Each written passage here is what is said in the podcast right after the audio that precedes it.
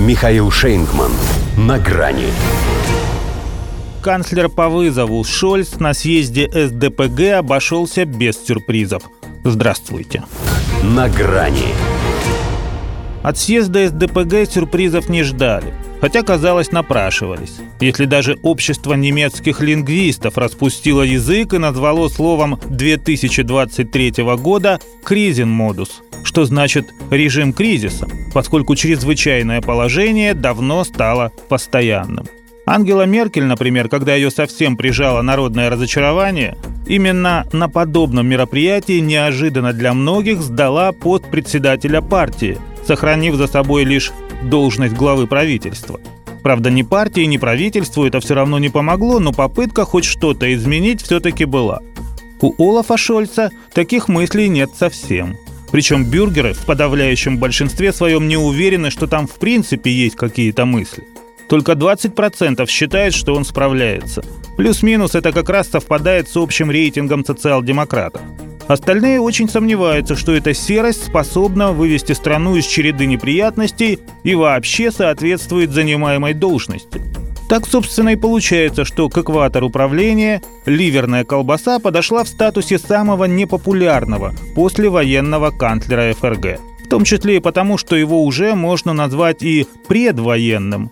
Уж очень Германия подсела на украинский конфликт. Но Шольц, невзирая на кризенмодус, не собирается сбавлять. Как сказал на съезде, финансовая и военная помощь Киеву – это большой вызов. Не стоит рассчитывать, что мы отступимся, что мы будем не в состоянии предоставить то, что нужно 46 миллионам жителей Украины. Выпустил из головы канцлер по вызову, что они уже напредставлялись так, что этих жителей теперь едва 30 миллионов наберется. К тому же ему бы о своих жителях подумать, а то ведь нищают. Хотя подумал. Правительство не сократит социальные обязательства, а наоборот увеличит выплаты гражданам. Повторил он репризу, за которую его подняли на смех в Бундестаге.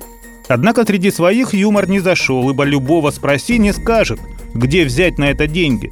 Конституционный суд признал незаконными созданные из неосвоенных кредитов спецфонды, с помощью которых власти заливали финансовый пожар. Из-за этого в бюджете на 2024 год не хватает как минимум 17 миллиардов. Это при том, что пока не хватает и самого бюджета.